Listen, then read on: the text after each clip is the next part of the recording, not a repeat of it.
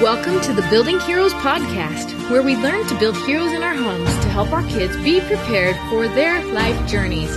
Hi, I'm your host, Molly Christensen, and I love to encourage and mentor you on your path.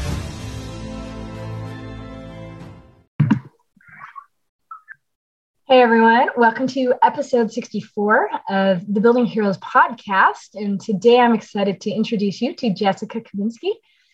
And I'm excited for you to hear her story and all of her wisdom about teaching kids because she is a teacher turned homeschooler. So, welcome, Jessica. And why don't you tell us your story? Awesome. Thank you so much for having me. Um, you know, it's an interesting journey because I look back, I, we're like 15 years from where I started. You know, you graduate college, you've got your perfect image in your head on where your life's going to go, and then it just changes. Um, so, yeah. So I was a classroom teacher for seven years. Loved, loved, loved it. Um, it was something that I always enjoyed doing. I loved having the quirky kids. I loved having the kids that were challenging per se. Um, it was one of my favorite things to do. And my husband and I started to try to have a family and realized we were going to have a little bit of a challenge there. So I decided to quit teaching for a while to focus on that.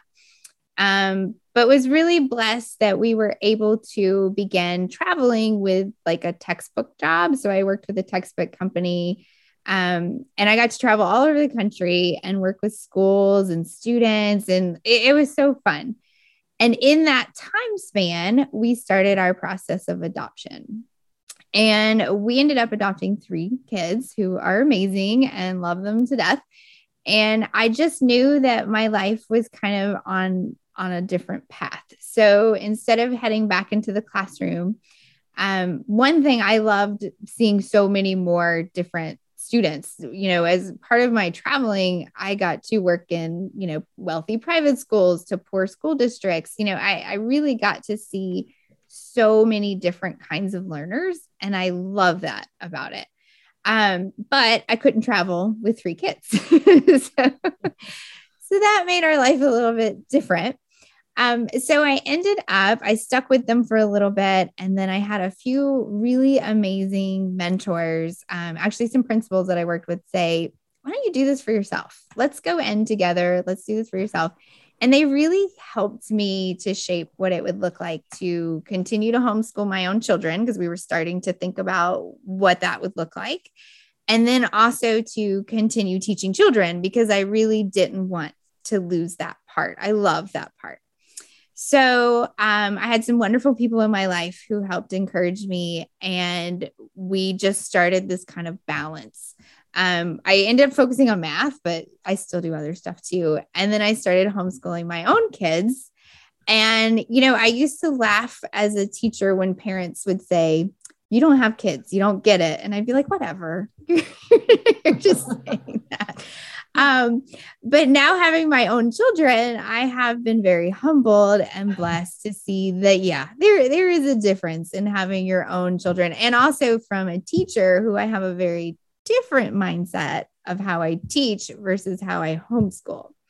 Um, they're two very different like personas completely. And it's funny because I still have opportunities to go teach in classrooms. Um, I also do like tutoring with kids, you know, online and some things like that. And I'm a very different teacher there than I am with my kids. Um, but that's for a reason because my kids are very different. Um, you know, we've had our own challenges, you know, from their adoption stories to, you know, COVID and life changes and everything. And it's taken their toll on in different ways and just adjusting our path and thinking about what learning looks like i feel like is a day-to-day decision as we continue to move forward with these little people who have such very different personalities um, so it's been a, you know, it, like I said, if you would have asked me 15 years ago if I would be doing homeschooling my kids, um, you know, while teaching math to kids all over the world, I would have said, no, that's not what I'm doing. Uh, but I'm so thankful that this is where we've ended up. And, you know, we were talking earlier, it really has changed who I am to be somebody I really like. And I think that that's really cool how every transition and every challenge has just shaped me um, and my family at the same time. Oh, I love that story because that really is a great example of a hero's journey because so often we think we're going one direction and then we hit different things in our lives and they do shape us who we are. And the journey is really what is shaping us to become better people. And yeah i love that. I also love that you enjoyed working with the quirky and challenging kids. Because as parents homeschooling some of us may feel like we have some of those for sure. And sometimes those are the kids that everybody's like why can't you be like everyone else? But in our heart of hearts that's not really what we want for our kids. We want them to go on their own paths. And yet you know there's always that part of our brains that say it'd be so much easier you know if we conformed you know? So tell us a little bit more about working with the quirky and challenging kids in that sense where you know how how did you figure out how to best help them? You know what are some of the principles maybe that helped you know how to help them? You know i think one of the things i liked about it as a as a teacher because I, I can look at it as a parent and as a teacher. You know as a teacher I always liked I, I like the challenge. I like that this kid does not fit the mold, that there's something you've got to figure out. Um, you know, I've always liked puzzles. so I guess it relates to that, right? Um, so you know, finding what works for that student. And I also think realizing that behaviors are are a way of communicating that they may not have. So, you know, even now I'll go into classrooms and I'll work with teachers and they'll say, oh, this kid is being non-compliant or he's shouting or he's rolling all over the floor or all those kind of things. And that's all things that are that these children are communicating to us. And it's our job to figure out what they're saying. And I think that when we actually take the time to look at the root of that, you know, as a classroom teacher, it involved getting to know the family and talking with the family um, my husband and I would go to baseball games with kids and like get to know them and their families. And that was really important to us um, because the more I understood that background, the more I was able to reach that child. Um, so that was part of it. And our my classroom was always super just loud and noisy. And we just kind of had those things. I think at one point it was said, Miss K is really hard, but she's really fun. And so, you know, high expectations, but also knowing when we can be silly and when we can get all that energy out and, you know, keeping that in mind. As a parent, I really learned that, you know, especially as a homeschool parent, there is this persona of your homeschool family, you know, whatever people are going to think. Um, and I think that, you know, you have certain kids who fit that mold who are like, they're studious, they want to sit down, they want to do the work, they're really naturally inquisitive. And I have some kids that are like that. And then I have the kid who's sensory, you know, who who needs to be jumping around the room, who needs to be loud and everywhere we go is very loud and everything we do is very jumping all over the place. And I really learned that that's his way of communicating in our family and when I embrace those things about him, we have such a better day. And when I embrace the studious, you know, part of my other child, we are able to really reach him where it matters. And I think that it's been fun to get to know all their personalities just as it was as a classroom teacher getting to know my kids and you know knowing them on a level that was personal um, I mean, I still have kids, you know, with the invention of Facebook, you're like, oh no, this is from 20, you know, however long ago. And you're seeing students, and it's so cool to watch them grow up. And I think with my own children, I'm so excited to see where these little challenges or these little things that you know, if they were in a mainstream classroom, which is partly why we homeschool, might be hurdles for them. But because of how we're set up, we can embrace them and use them to our advantage. Yeah, that's really, really good. Some really good points there. you know, I think a lot of times as homeschool moms, we forget just have fun, you know, have fun, still have high expectations, but have fun. And I and I think too, you bring up a really good point of just knowing them and their individuality. Um, but I also really liked what you said about as a teacher, you love the challenge. It's like a puzzle of finding what works for them. I, and I think for homeschool moms, that could be a really good mindset shift for some of us as moms because we may have these kids that don't fit the mold and we're just trying to figure them out. And you know instead of thinking i can't i don't know what to do about this kid. I'm failing this kid. Maybe we can say hey this is a cool challenge here to figure out what's going to work for this kid. How can i get to know this kid better? How can i figure out some method that's going to help reach this kid and connect with this kid and and help them get excited about learning? So i, I really like that reframe of you know you say that's that's like your teacher persona but i think we could definitely pull that into homeschool more too. Yeah. Yeah and, and you know i think too the joke was when they were when they were little you know when they were babies you're like okay we finally figured out this thing and then they grow and they change right? Like you finally get it ready and then they change. Well i'm even seeing that with our kids you know as a classroom teacher i taught, taught the same grade level for many years and so i kind of knew that age group and we were good well now with my own children it's like okay we figured out age seven. Like we're good. We get age seven. Well, then they turn eight and they have hormonal changes and, you know, new interests or whatever. And now it's like, okay, new challenge, new focus. And, you know, I think too, one thing that you said, um, when we're figuring them out, it's also shaping us at the same time too. And I, I think that's been something that has been really interesting for me is to see how it also frames who I am. And you know of course the end goal is that by the time we get through this we're both better people. My my kids are becoming amazing people that will benefit society and it's also shaping who i am as well. And we can look at that challenge together. Yes so much yes because you know it's not just a journey um, for them but it's a journey for us as well and those obstacles or those challenges that we find in our path, a lot of times we can interpret them as, oh, I'm I'm bad at this. Mm-hmm. I'm not doing this right. But they really are just like puzzles to figure out and solve. And sometimes, you know, puzzles can be really fun, but sometimes puzzles can be really frustrating too. so, uh, yeah, go ahead.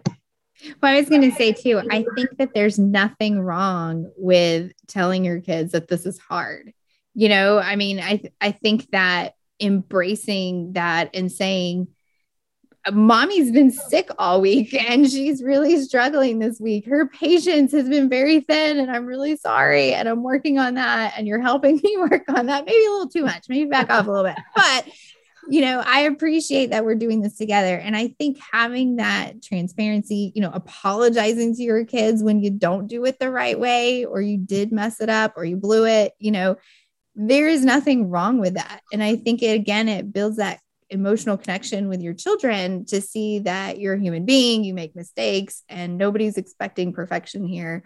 And I think that that's really important. And I also think it's helped in our family when we're transparent like that for them to know that they can take risk as well and that we're not going to freak out when it's not perfect each time. Yeah, totally. Because, you know, sometimes I think as homeschool moms, we can have this tendency to think that we have to do it perfectly. Otherwise, we're going to mess up our kids. Well, I mean, we're not going to do it perfectly. So we might as well teach them how to react and or proact, I guess, when we do mess up and and teach them that that it's okay to mess up because that's obviously part of the learning journey too, for sure. So let's talk a little bit about um, how you solve the puzzle. How do you figure out how to help kids get excited and you know different types of learners? You know what works for best for different types of kids you know Well, so that's a huge, huge, huge range, right? Um, I know. I asked that question. I was like, "Wow, that was a really big question." Okay, it's okay. We can we can kind of break it down. So, you know, just from my from my own experience, and I can kind of take it from the different different learners, right?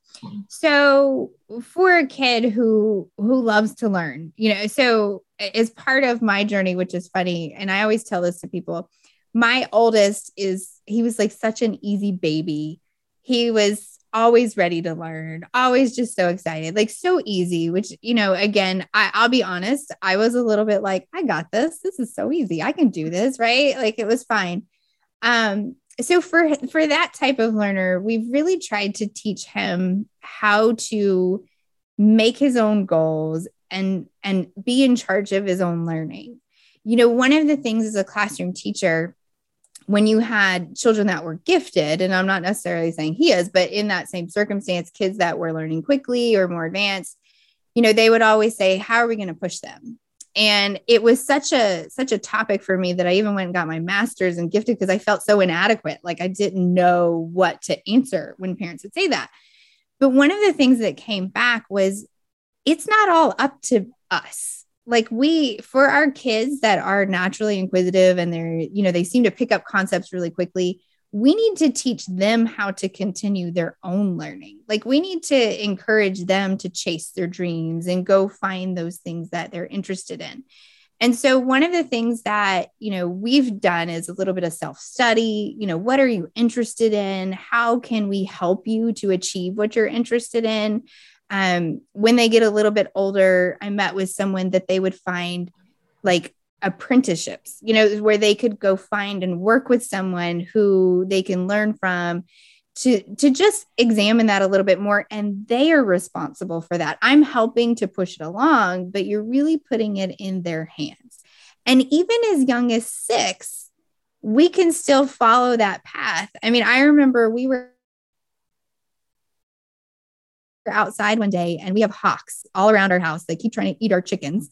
Mm. So we were outside watching the hawks, and my son was just like, they have really big wings. I wonder how big their wings are. So we got books from the library. We started researching. We got all these different measuring tools. We got out on the driveway and we started measuring different wingspans and just going all about. I mean, we spent like a week on this, just following what he asked a question about. And I think that that helps those children to really embrace that my questions matter and I can find answers to my questions.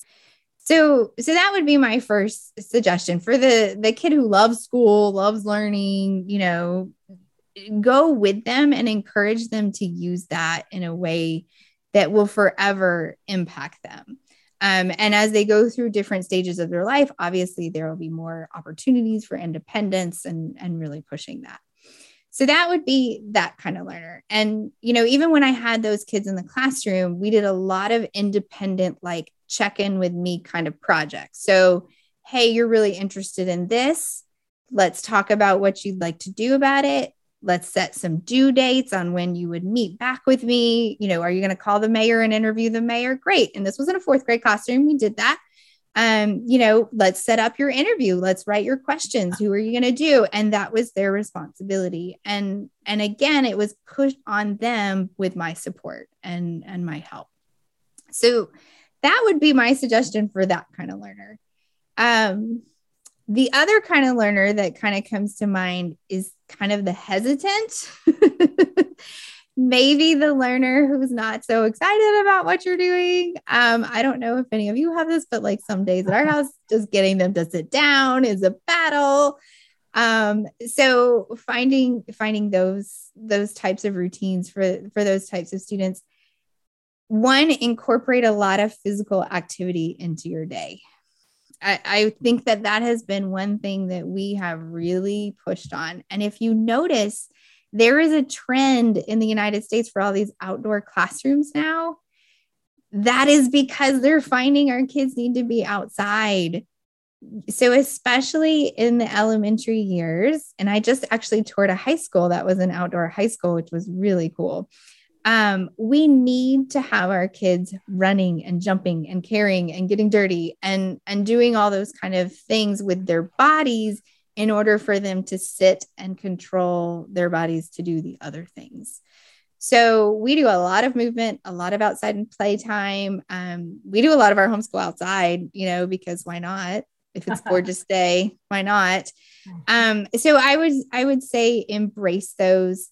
Uh, you know, one of the things I tell parents all the time too is don't don't make a kid sit at longer than necessary. You know, if if they come to you and they're ready to focus and you start seeing the focus drop, give them a break. Um, you know, one of my children, we can only work for about 10 minutes at a time. And then he needs a break, and that's okay. And I and he comes back and he knows I give him lots of warnings because if I don't give him a warning that we're going to work in a few minutes, he's not going to come. So we know to set those times and to just really make sure I'm ready for when he comes. We spend 10 minutes and then he goes and he moves on. Um, because he just, it's not going to engage him past 10 minutes, and that's okay.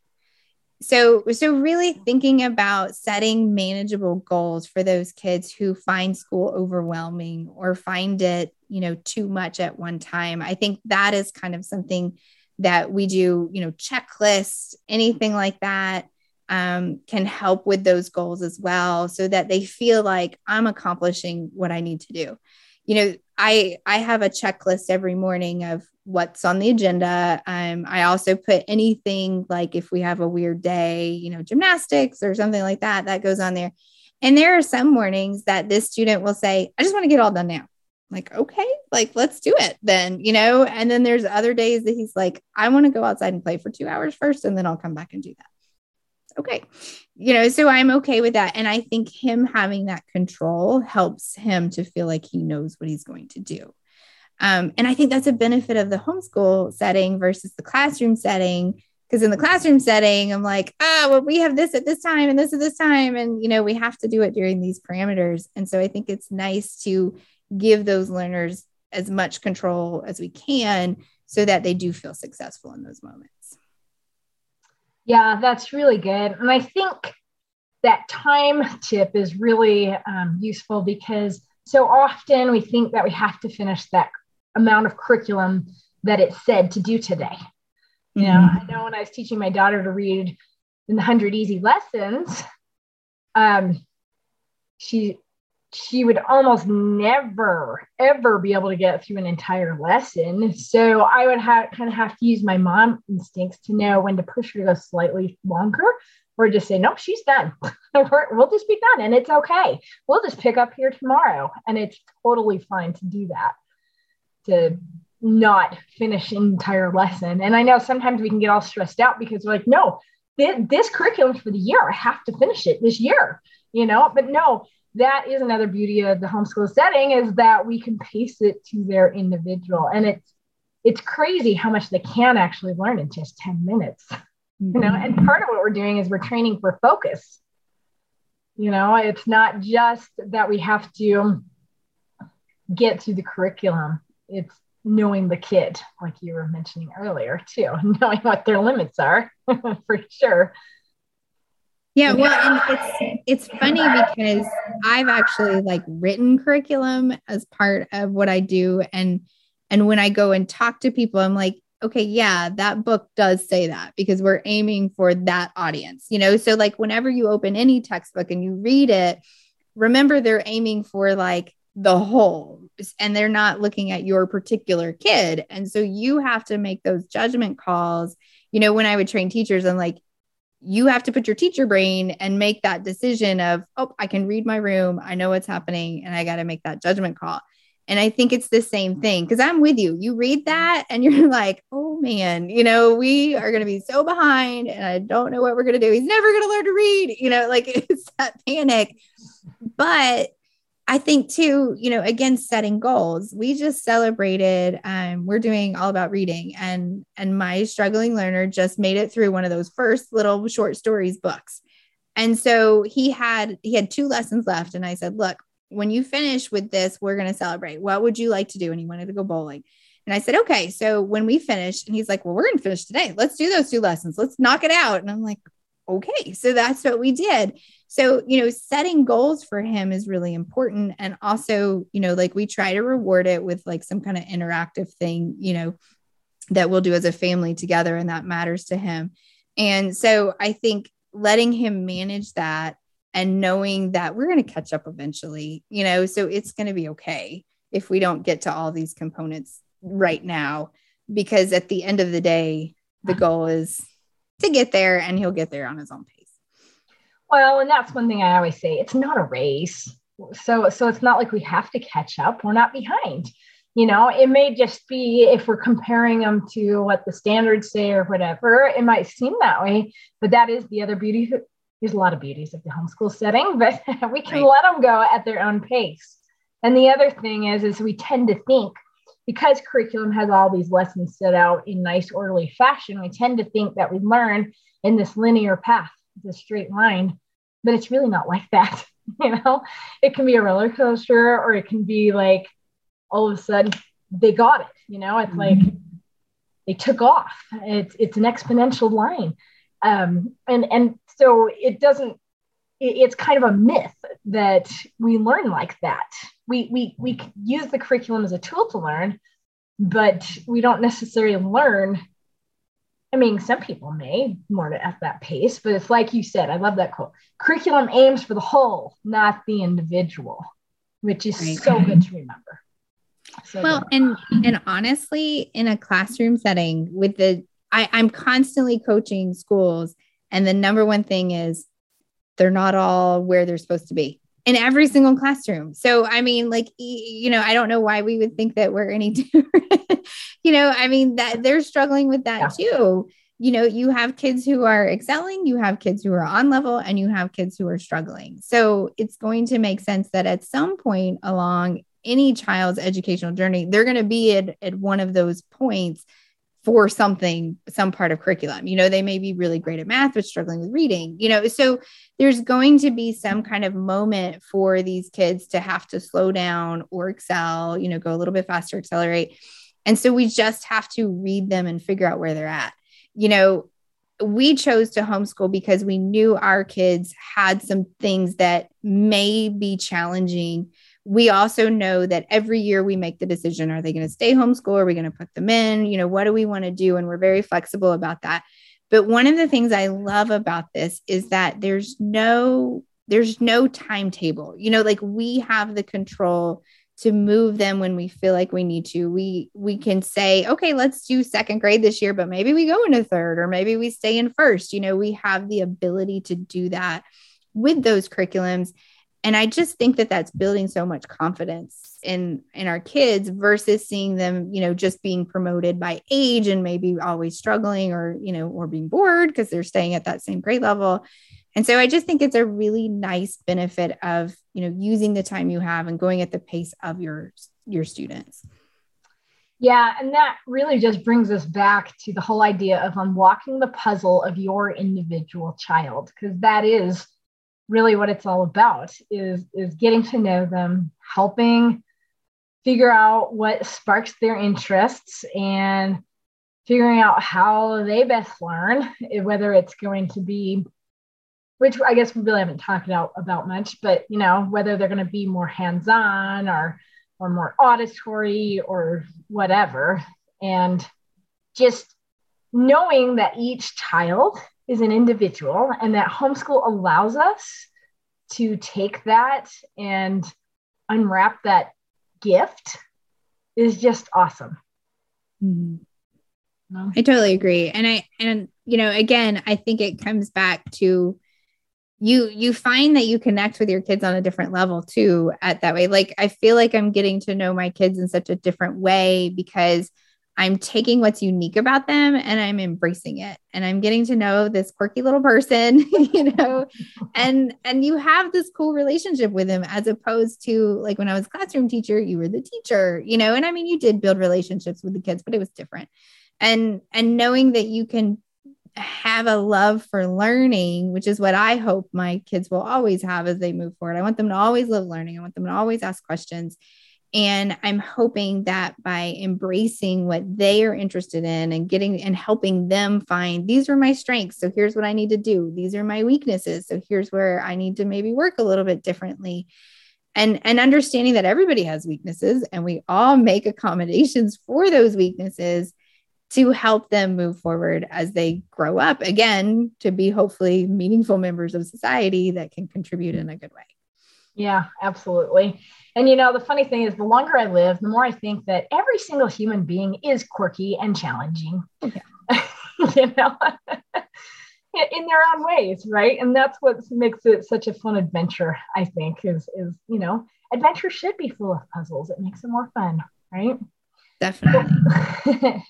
well, Jessica, thank you so much for joining us today. And I have loved chatting about all your ideas here about helping kids learn. And if you can let our audience know a little bit more about what you do and where to find you, that would be great.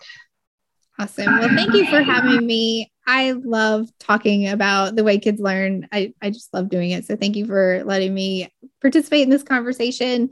Um, so, what I do now, I still help schools, but I also create a video library that helps students embrace Singapore math teaching methods. So, um, I've you know been an author on some of the textbook series and really just creating teaching videos to help kids unlock the number one curriculum in the world for mathematics in a way that's fun. And we get to do a lot of fun stuff through the video and live classes.